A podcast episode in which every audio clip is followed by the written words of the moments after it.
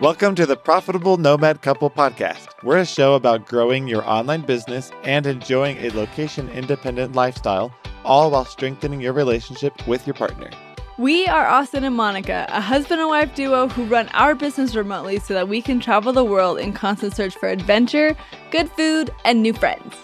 We are here to share practical tips and tricks to help and encourage you wherever you may be on your digital nomad journey. All right, let's dive in. What is up, guys? Welcome to our latest episode of the Profitable Nomad Couple podcast. And we have a super fun one for you guys today. This is a travel episode, one of our favorite topics to talk about. By the time this episode airs, we are most likely in Thailand. Hopefully, February first. Yeah, if like a week. I don't know. Sometimes there's crazy travel delays. Yeah, let's hope that there's not. We though. should be in Thailand. We'll be in We will be in Thailand. Thailand when this episode airs. And we've had a lot of people ask us about well, one, why we're even going to Thailand. So maybe we'll touch on that. But also, there's been a lot of curiosity around how we've planned for and prepared for this trip. So that is our goal with this episode is we want to give you guys a little bit of travel hacks, a little bit of budgeting hacks, how we did it, basically our process for preparing for trips like this. Yeah, it's so fun to be a digital nomad because you can literally go anywhere in the world. That being said, it can be a little bit tricky to decide because when you can go anywhere, where do you start? There's so many fun, exciting places that we want to visit. So sometimes it's a little bit overwhelming to try to pick a place. There's no pull for Austin and I. There's no pull to any one place for school or work. We obviously spend some time visiting family, but when we're out traveling, there's no pull to be close to family. And so it often leaves us wondering, where the heck do we even go? Where should we start? So I'm really excited to be, I've had a lot of people ask about how we planned this trip. So I'm really excited to be here to share some of the behind the scenes with you. First, we want to start with why are we going to Thailand? We have the luxury of working online. All of our business is done through the internet, which means all we need is internet connection. There is no dependency on physical location for us to continue growing our business, making money, connecting with people. And so because of that, we have a lot of freedom and flexibility in where we go. And so we figured we've never been to this region of the world. We want to explore it a little bit. We're just really excited about the possibility of discovering a new culture and growing our business. Our business has always done extremely well and grown very well when it's just Monica and I living by ourselves in a new place. I think a lot of it has to do with the discovering of a new culture and, and new customs it really sparks creativity for us and it really gets us in a in a great state of mind to be productive at work, to be creative at work, come up with awesome ideas. So we're really looking forward to that. That's really the motivation behind this trip is curiosity, spirit of adventure, and a goal to help grow our business some more. So when we were looking at finding a place to live this year, we definitely knew that that we wanted to go somewhere we hadn't been, like Austin mentioned, but we needed to narrow it down. So the first thing we do, and the first thing we always tell people to do, is to write down your must haves or your deal breakers. So it is really important when you're picking a place to live that you have a place that will be healthy for you, that you are in an environment that you can thrive in, especially when it comes to building a business while you travel. So, some of our must haves obviously included a good internet connection. For me, it was really important that we, we go somewhere warm, somewhere that was really walkable, somewhere with fresh food. Austin really wanted to make sure we had a good sense of community around us wherever we went. And then we were looking at a budget for a housing cost to be around $500 a month. So, with those must haves, we moved on then to what would we like to have? What would be a really added perk, but not a must have? These things were not deal breakers, but we were hoping to find somewhere that had these things. So First was we wanted a place. I mean, we don't really need a big space. It's just me and Monica. So we need a bedroom. We'd like to have uh, like a living space or a working space and a kitchen. We would really love to have a place that had a gym and a pool. And we wanted somewhere that had a good digital nomad community around. We wanted to be able to connect with other people who are working online and build the network around us. And we wanted to go somewhere that had a totally different culture, different customs. Like, for example, we've been to Latin America quite a bit. So we were ready to branch out and explore a different region. Southeast Asia was the perfect place for this. And so after looking at our must haves and our would like to haves, we found that Thailand fit the bill pretty darn well. So we want you guys to do this exercise if you are trying to figure out where to live and work as a digital nomad. Start with making a list of your must haves and a separate list of your would like to haves, and then just start looking through countries that fit those criteria. The really nice thing about being a digital nomad is that you can earn in one currency and spend in a different currency. And so we are super fortunate to make our income in dollars and then be able to go spend it in different countries where the currency rate works for our benefit. So Thailand was a really, really fun option for us where we got to have a really high quality of life on a fairly low budget so that we can continue to build our wealth and also our savings. Once we decided on Thailand, then we start to look at the time frame that we want to be there. So Austin and I took cabin manager positions in Yellowstone this summer. So it gave us some free time for about 3 months. February, beginning of February, end of end of January until the end of April. So we had about three months to look at. And so originally we were going to be in Thailand for those three months. Austin and I really, really like to be in a place for longer so that we can really get to know the people and the cultures and the customs and really integrate into the way of life there. But as we were looking into it, Thailand only has a visa that lasts one month and can actually be really hard to renew. And then we were looking at all the renewal fees, we realized that to renew our visa was the exact same price, maybe even a little bit more than getting plane tickets to Cambodia and Vietnam.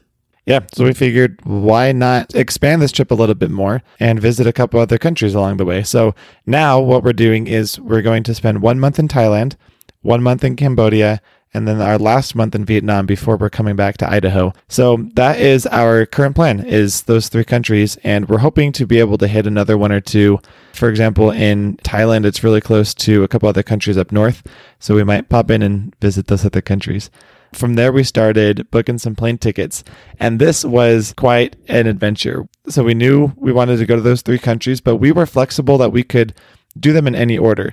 And we found out that if you go from Thailand to Cambodia to Vietnam, that's a little bit cheaper than going to Vietnam and then Cambodia than Thailand. So we, we were able to change the order a bit and get cheaper tickets by rearranging which countries we visited in what order. We were leaving from and going back to Sacramento, but we found out that we can get flights back to San Francisco from Vietnam instead of Sacramento, which is like an hour and a half away. That change in airports saved us about a thousand dollars. So we just flew into an airport that was close by the one we were going to. We saved a bunch of money doing that. Way. So Monica and I sat down for a, I don't know, maybe an hour and a half, two hours. This was a late night for us, and we just looked up a whole bunch of different flights. We had a whiteboard filled, mapped out with all the different airports and what directions we wanted to travel to them from and to, and how much each ticket was going to cost. Finally, we went through and we booked them all. So that was a fun night, mapping out the whole thing and envisioning where we're going and when. Yeah, I had shared that originally on our Instagram stories. I'll have to dig through and find that picture of that whiteboard and share it again when this episode comes live so you guys can can visually see our process of how we figured this out. It was kind of crazy, but it was super fun. And then from there, of course, our next step was actually booking a place to live. And so, since we were going to be in each place for a month, instead of a longer term stay, we decided that we were going to go through Airbnb. The way it worked out, we are in each country for less than a month. So, I think we're leaving anywhere from 25 to 28 days in the country. Just in case anything happens with visas or anything, we should still be good. And also, we were looking for the cheapest flight days, which are often on Tuesdays and Wednesdays. So often we cut our short trip, our trip short by just a couple of days to find the cheapest ticket. That being said, while we were looking on Airbnb, we decided to book our Airbnbs for an entire 30 days, even though there's up to four days in each place that we won't be there. And the reason for that is because Airbnb offers huge monthly discount savings. So when you book for a month, an entire month at a time, we got savings up to 48%. So we saved literally hundreds of dollars by booking for a couple of extra days that we're not going to be there, which is fantastic. And it's such a good little hack for you to look at if you're going to be in a place I would say probably three weeks and up, you're going to want to start looking at that monthly discount and seeing if it's worth it for you to book that whole month instead of instead of just the three weeks that you're going to be there.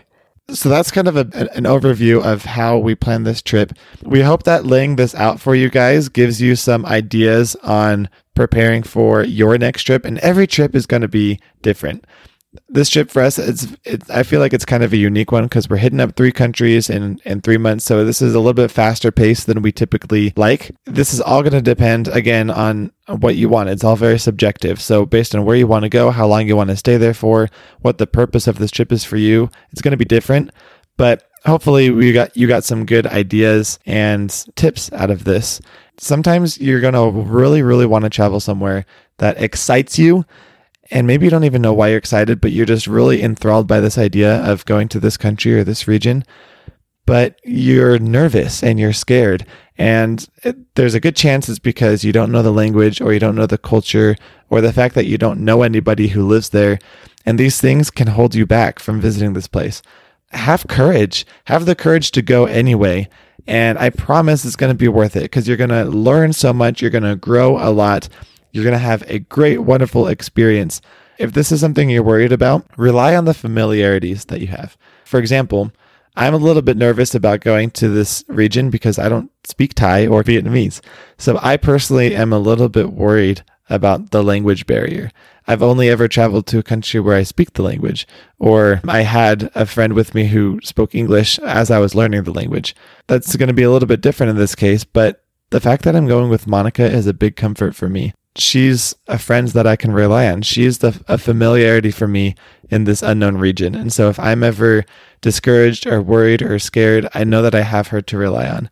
Maybe you can travel with a friend of yours or invite a family member to come with you for your first trip to this new place. Or maybe you have a digital nomad friend who's willing to meet up with you and you can have that comfort in this unknown region. Another example of relying on familiarities is the fact that my sister lived in Thailand for a month she's been there before. And so she's told us all about her experiences and, and how great it was for her. She gave us some recommendations of places to go and things to do. I'm able to rely on the fact that she's comfortable and familiar with it, and I know and trust her. So that eases my worries a little bit. Really, please have, have the courage to explore these places of the world that excite you, even if you're uncertain about it at first. Yeah, definitely. And as you are planning these trips, we have a couple of really cool resources for you to look at. One of them is travelsafe-abroad.com, and this has a safety score for every country and breaks down different types of safety concerns, such as safety for women, safety on transportation, things like that, and also gives each major city a safety score. With that, there is a little caveat that safety is different for every person depending on your race, your gender, your sexual orientation. There's tons of factors that go into safety. What might be safe for me might not be safe for you. So it's really important to keep that in mind while you're planning out your travels and maybe look for some people who have been to that place already who are in a similar similar situation as you and ask them what their feeling of safety was while they were there. Another really cool resource that we like to use while we're planning trips is nomadlist.com, which has a comprehensive breakdown of a lot of key features of major cities all around the world. So it talks about quality of life, costs, internet reliability, food costs, temperature, safety, fun. There's so many different things. And the really cool thing about this site is that they survey digital nomads who have lived in these cities compile their answers and use these answers as their data. It's super fun. You're gonna spend way too much time on this website. I guarantee it. It's super fun to to look through the different cities and see what different people are saying about where you could end up. With that, that concludes our episode explaining exactly how we planned our next trip, how we planned our Thailand, our Southeast Asia trip. We want to know what other questions you guys have about how we plan trips. So we are going to leave a link in the description of this episode to our Instagram.